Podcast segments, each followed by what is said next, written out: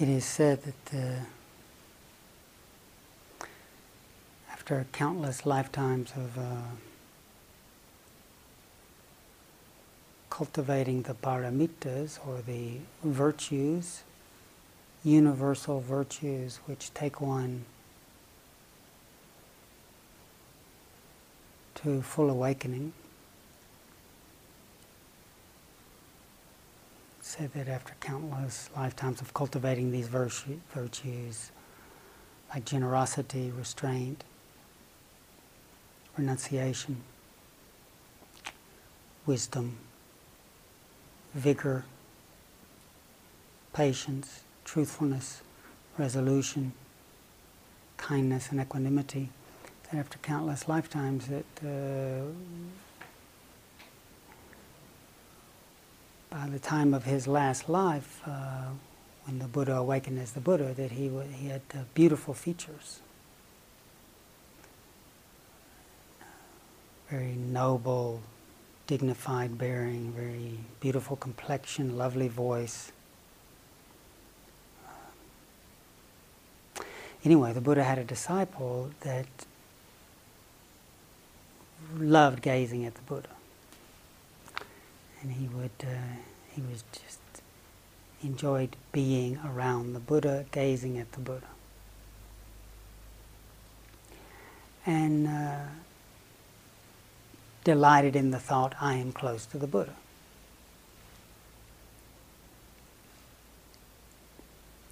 Which is not a bad thing.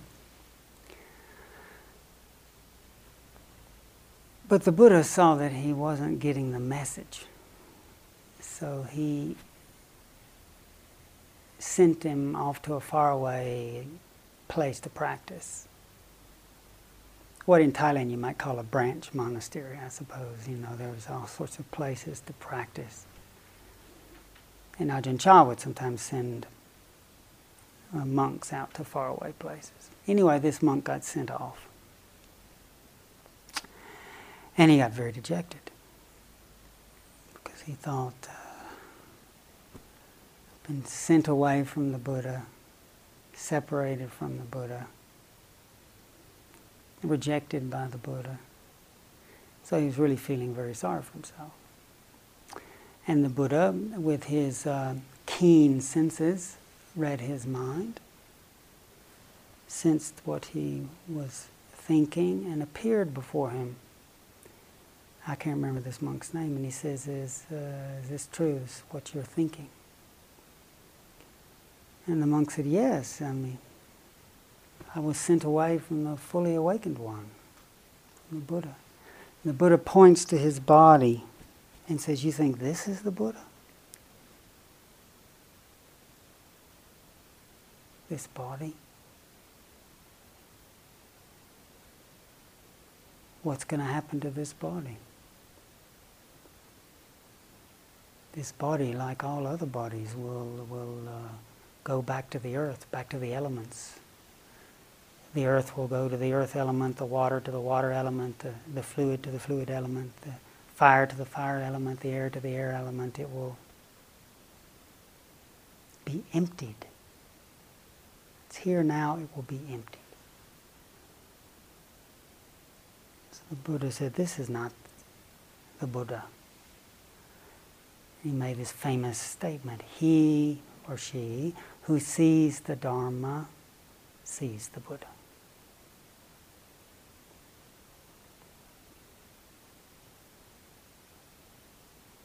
The one who sees the Dharma, the Dharma, the true nature of things. That's the one who sees the Buddha, knows the Buddha. Now, obviously, the external manifestation of the Buddha, which is mortal, is, is significant, it's important. It's from that external manifestation that the Dhamma flowed. It's from the external manifestation that one could go and ask a question, get a response. But that that's not the real Buddha. That's not the, the, that's not what we wake up to. That's not what never dies, what's called the eternally dwelling Buddha, the undying Buddha. That which never dies.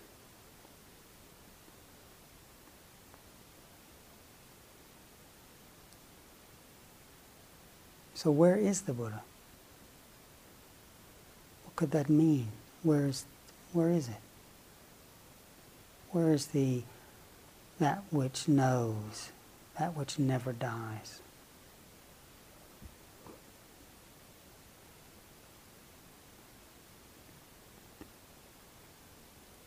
In the famous uh, Mahayana teaching that the Buddha gave, uh, which is called the Vajra Sutra, the Diamond Sutra, one of the lines is uh, to the same point. He or she who sees me in form or seeks me in sound, they practice a misguided way. And do not find the Tathagata. Sees me in form. Oh, there's the Buddha seeks me in sound. They practice a misguided way. Their, their way, their way to awakening has diverged.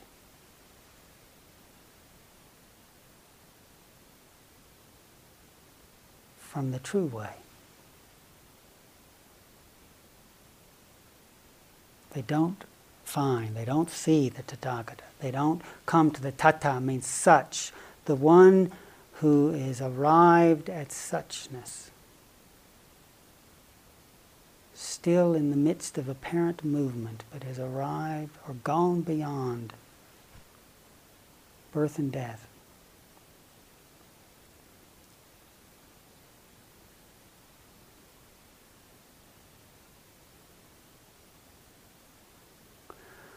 The Buddha is pointing to the tendency of the mind of living beings to take marks, to be true and real, designations which, are, which originate from the, the thinking mind. Like, there's a Buddha, it's got that shape. The classical marks are me, this is me the mark of the body. This is me, it's my body.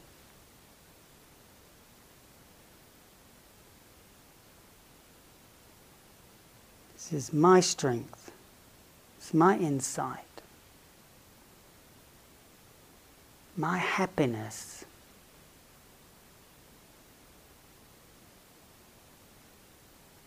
My despair. My confusion. You, another big mark. No, it seems true, but actually it's a mark. It's something that we create, we add.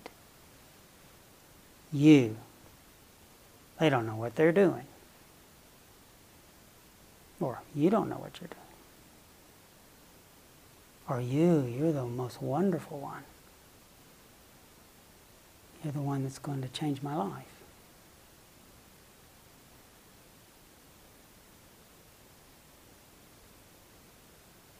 You're the one that's going to make me happy. And what happens when we do that? You're the one that will make me happy.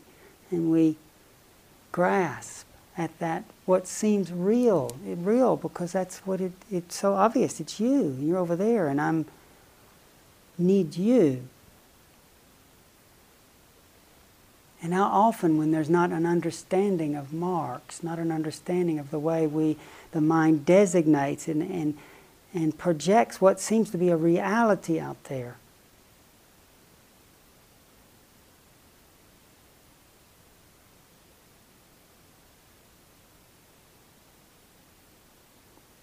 As Blake put it, uh, you know, he who binds to himself a joy. We take something outside, that's me, it's mine, binds to ourself a joy, does the winged life destroy? The true life is winged, means it's ephemeral. The true vitality in life is actually something that's not a mark, it's something that's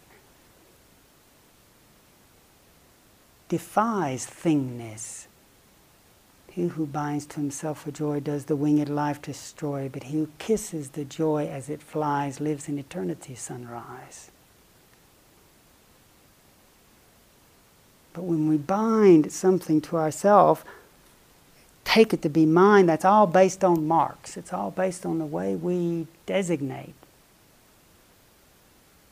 what the Buddha might call lakkhana, characteristic.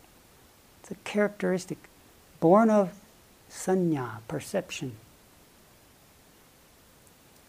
which is actually a fleeting thing.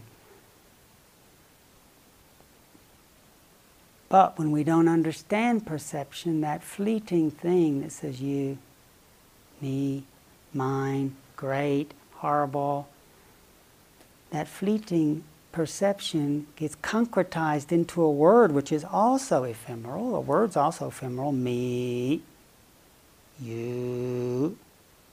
It's there and then it's gone. But we don't see that. Because of the nature of language to be remembered, it, it, it assumes a, a concrete, seemingly real quality. And so this perception linked up with language then re- concretizes and fragments the world into me, to you, into this, into that, into good, into bad, into here, into there, into tomorrow, into yesterday.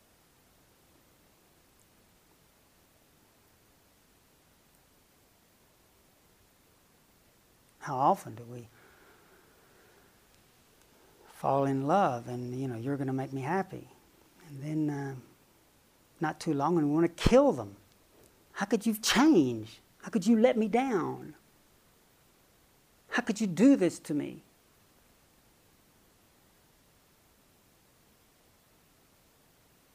That was one of the reasons i ordained. I, I this big question came to me i thought wow i saw myself falling in love when I was 24. And then I get angry enough, you feel like killing somebody, the person you fall in love with. And I'm just thinking, this is weird. Why do so many people who think they're in love with each other hurt each other? What's that about? That was a question. What is that about?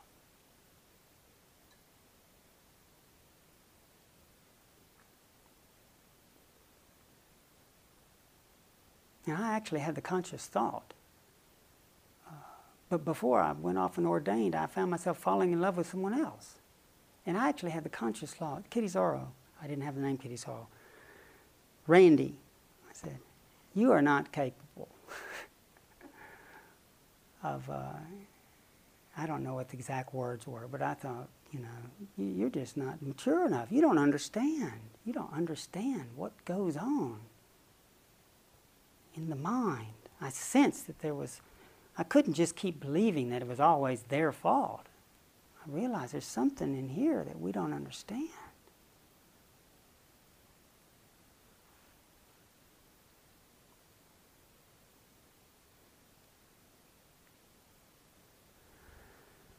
Why the essence of suffering when the Buddha said, in short, he summed it up that in short, the five focuses of the grasping mind are suffering. The grasping mind grasps on the basis of marks, lakkhanas, what it takes to be realities. My body, my feelings, success. It's a mark, meaning we, we can recognize it. Candle, one that's going properly. Oh, that's an improper candle over there. It's not burning right. Who's in charge of the shrine? What, how did I get up by here? Letting improper, I don't know what kind of retreat this is. I could get, it's a mark. A candle's not, that's when one, but, but notice how we can take what is a flash and a perception and turn it into, then as we grasp at it, I don't know who's in charge of the shrine, but or, wait a minute, let's back up a little more. Who makes that candle? That's a defective candle. African candle, probably. God. I can't believe it. How much did we pay for that candle? You know, making marks, getting oneself into this huff.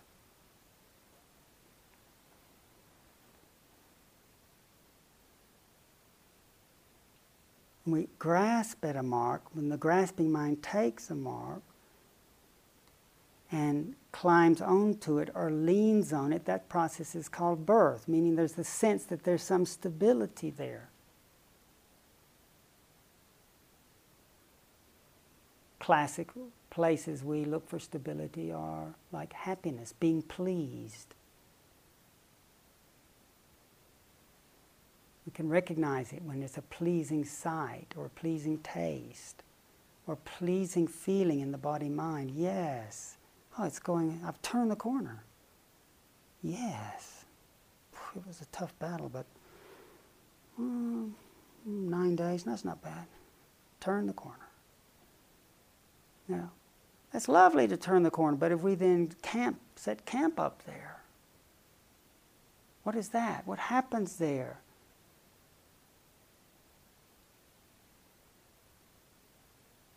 Then the we get a stomach ache. Or we've just turned the corner and we don't see the root, trip over it,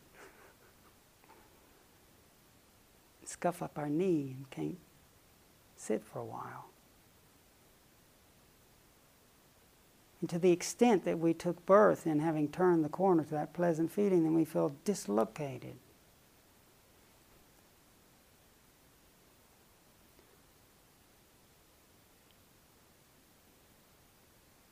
True of success, true of praise, true of happiness, true of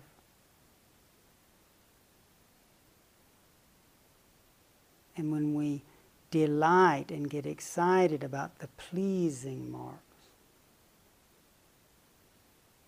and recoil and dejected by the painful marks, then our life lurches all the time. And we find people to blame, ourselves to blame, till we meet a wise being like the Buddha who says, wait a minute, that's the nature of the conditioned world. Or as Ajahn Chah would say, what are you doing going around asking a duck why it's not a chicken? It's like arguing with a duck. What are you quacking for? You're supposed to, come on, you can do it. Cockle doodle doo. Come on, have a go. I don't know what got into you quacking. Or it's like Ajahn Chah would say, it's like looking at a river flowing, saying, Why are you flowing that way? Why don't you flow the other way? It's the nature of conditions to become otherwise. We don't see the nature of conditions when we see the world through the marks or through the perceptions that get concretized and create the sense of things me, you, good, bad. And that tendency then to, for perceptions to do that, and then to complicate the world with all sorts of bits and pieces is what the Buddha called conceptual proliferation or papanca. All born of just not realizing what the mind is doing when it makes a mark, that actually that's a temporary, momentary thing, we don't see it.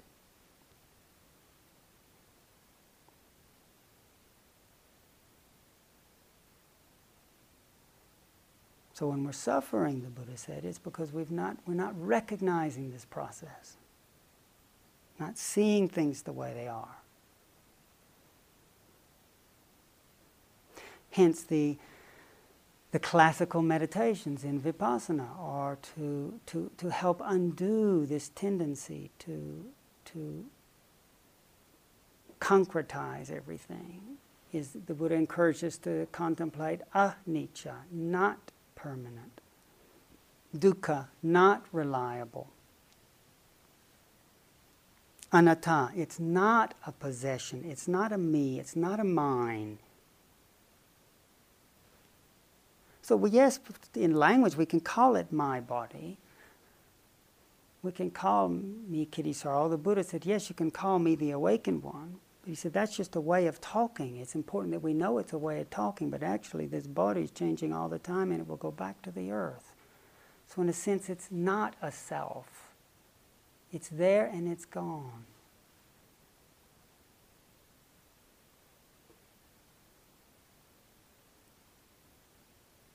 when we start to sense that all these play ways in which we grasp, looking for certainty where there can be no certainty, then it's helpful, it's, it's, it's healthy when the weariness starts to come. When we realize that the burn, the, it's never quenched. We're never satisfied when we're looking in the wrong place for peace. Just to give you an example of how long we've been doing it, the Buddha talked like this Which do you think is more, the flood of tears, which weeping and wailing you have shed upon this long way, hurrying and hastening through this round of rebirth, united with the unloved, separated from the loved? Which is more? This or the waters of the four oceans? Which is more, the flood of tears or the water of the four oceans? The Buddha goes on Long have you suffered the death of father and mother, of sons, daughters, brothers, and sisters, and whilst you were thus suffering, you have indeed shed more tears upon this long way than there is water in the four oceans. And thus have you long undergone suffering undergone torment, undergone misfortune, and filled the graveyards full, truly, long enough to be weary with all the forms of existence, long enough to turn away and free yourselves from them all.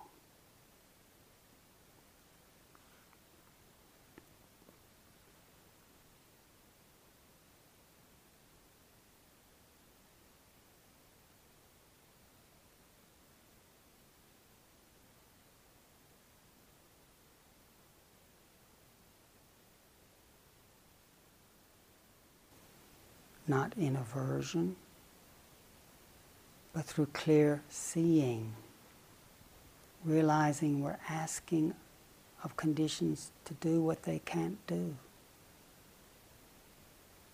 As we let go of that demand, that grasping, as we let go of that rejection, there's the possibility of sensing something else that's been here all along.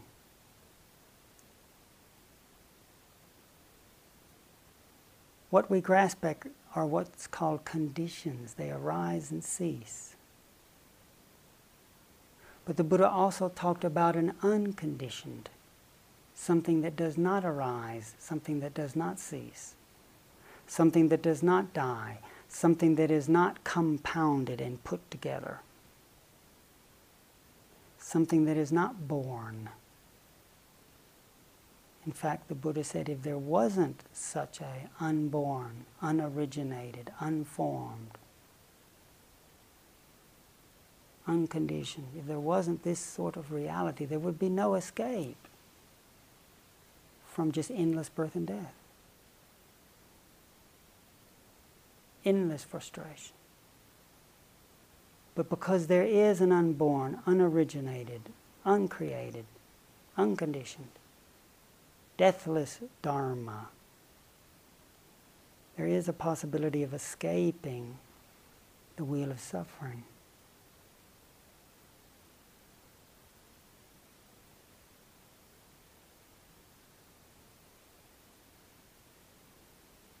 The key is beginning through encouragement to see that our mark making is misguided to start to really study these so called solid things and to realize every single thing is not actually a thing. We call it a thing, but it's actually becoming otherwise every instant, just like the breath. Remember, as Ajahn Chah said, if you can understand one thing, you'll understand all things. We call it the breath, my breath.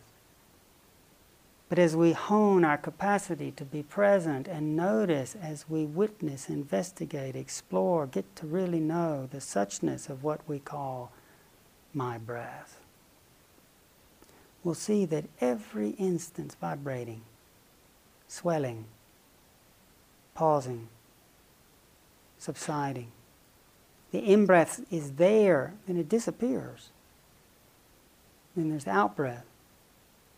There's the in breath. There's, it's, it's not a thing. That's not only true of breath, it's true of candles, flowers, human bodies, mountains, solar systems. And more profoundly, feelings and thoughts and moods and perceptions. In this same uh, famous teaching, the Vajra Sutra, the Buddha said, all these conditions, all conditioned dharmas, he said, are like dreams, illusions, bubbles, shadows, like dewdrops and a lightning flash. Contemplate them thus. All these conditions we're talking about, the things we make marks about, me, you, tomorrow, yesterday, being here, being there, feeling good, feeling bad. All conditioned dharmas are like dreams, illusions, bubbles, shadows like dewdrops in a lightning flash. Contemplate them thus. Thus. That's with presence. Thus, knowing how is it? A bubble, it's there. You give it a name, it's a beautiful bubble, incredible colors on it. It's there and pop, it's gone, empty.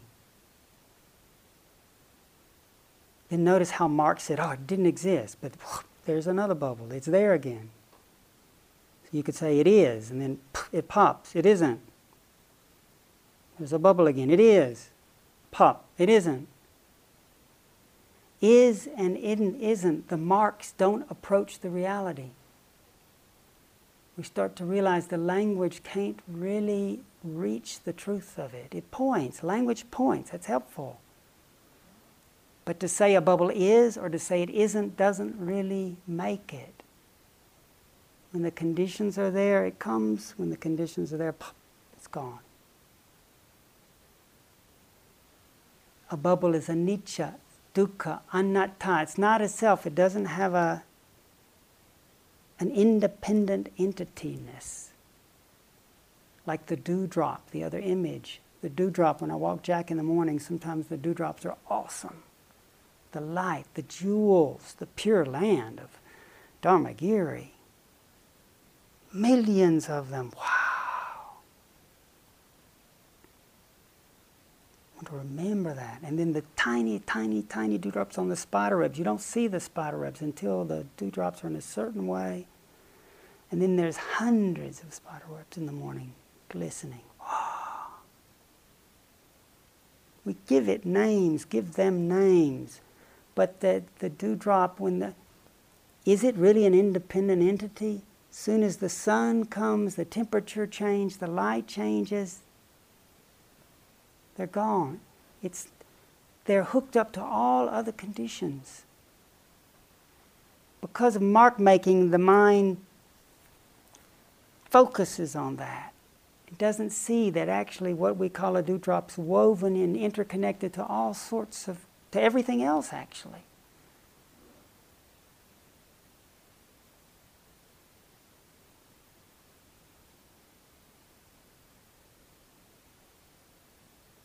Or lightning flash. Here, wonderful place to watch lightning. Except the weather, the global warming, we're not Usually this time of year we get the big storms and then it clears up and hot and the big storms. So we don't have lightnings. But, oops, I just cut myself.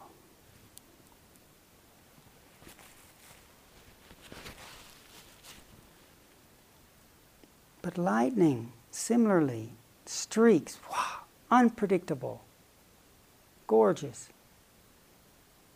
but so elusive. I'd never seen how lightning had such a purple haze on it till I came to Africa, and then wow!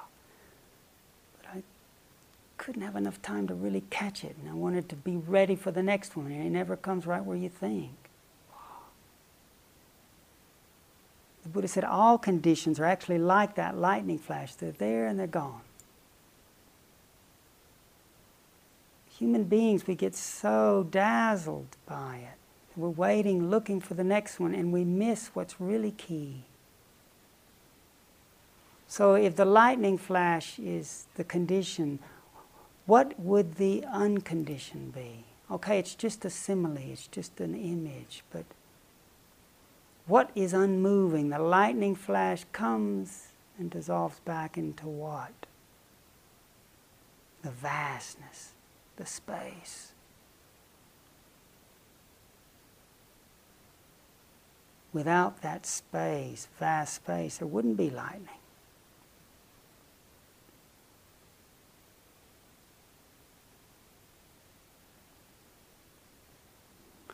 The first disciple who had insight from the Buddha's teaching, Kondañña. In a similar vein, the image that helped him realize the unconditioned was to compare conditions to guests at an inn.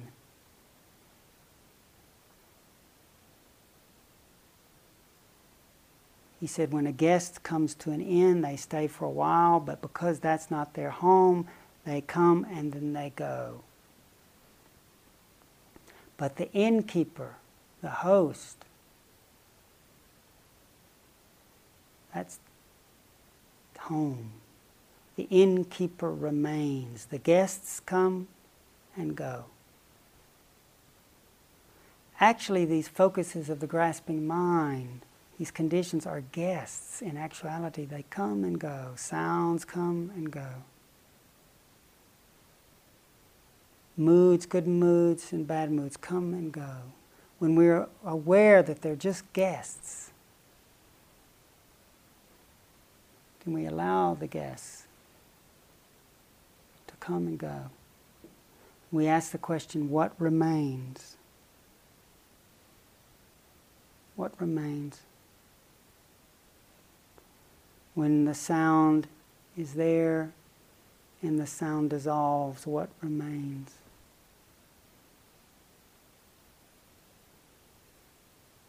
Does the listening die as the sound dies? Or isn't the listening nature, the knowing nature still remain? It could be compared to a sky, like the sky, the lightning dissolving back into the vastness of the sky. The conditions are guests, but the spaciousness of the knowing remains. This is something for us to look at deeply into our in our meditation.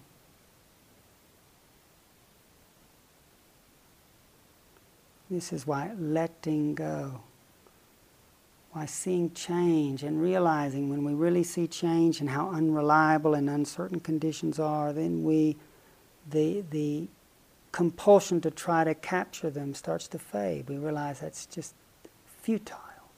So we start to see that it's not self, it's not mine.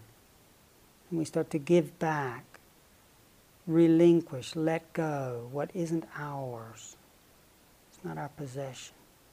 And in letting things come and go, there's the possibility of beginning to sense that which remains and has been here all along.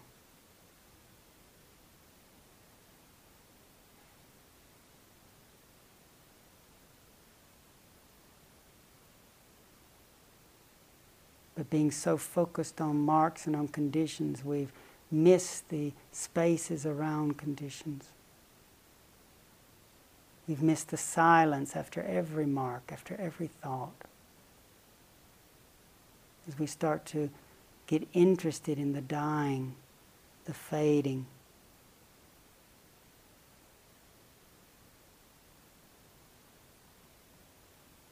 the gaps between the thoughts.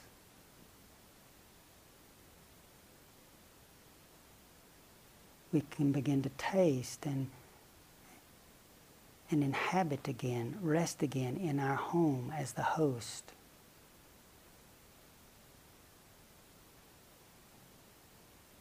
That which knows, witnessing the world arising and ceasing. That place of letting go.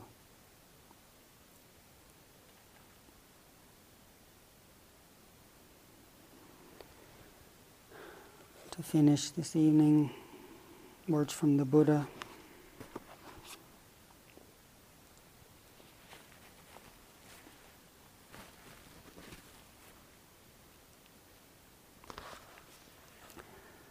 A Brahmin youth came and asked the Buddha a question.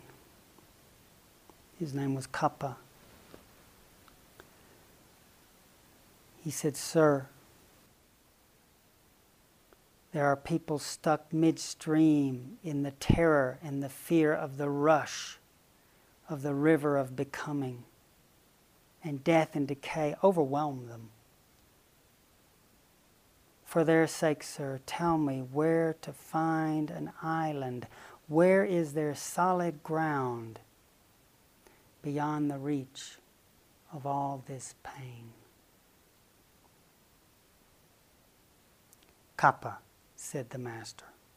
For the sake of those people stuck in the middle of the river of becoming, overwhelmed by death and decay, I will tell you where to find solid ground.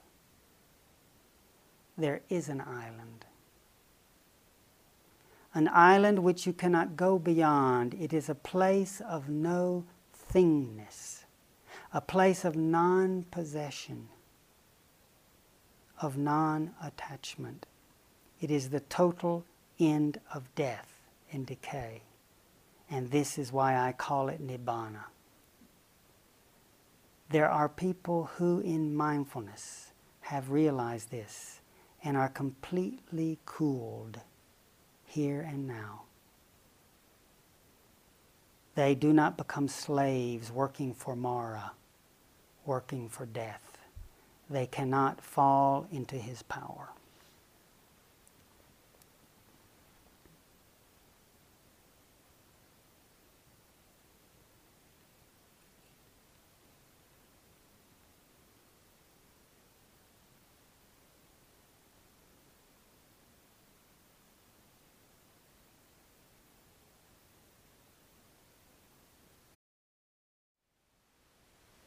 Thank you for listening. To learn how you can support the teachers and Dharma Seed, please visit dharmaseed.org slash donate.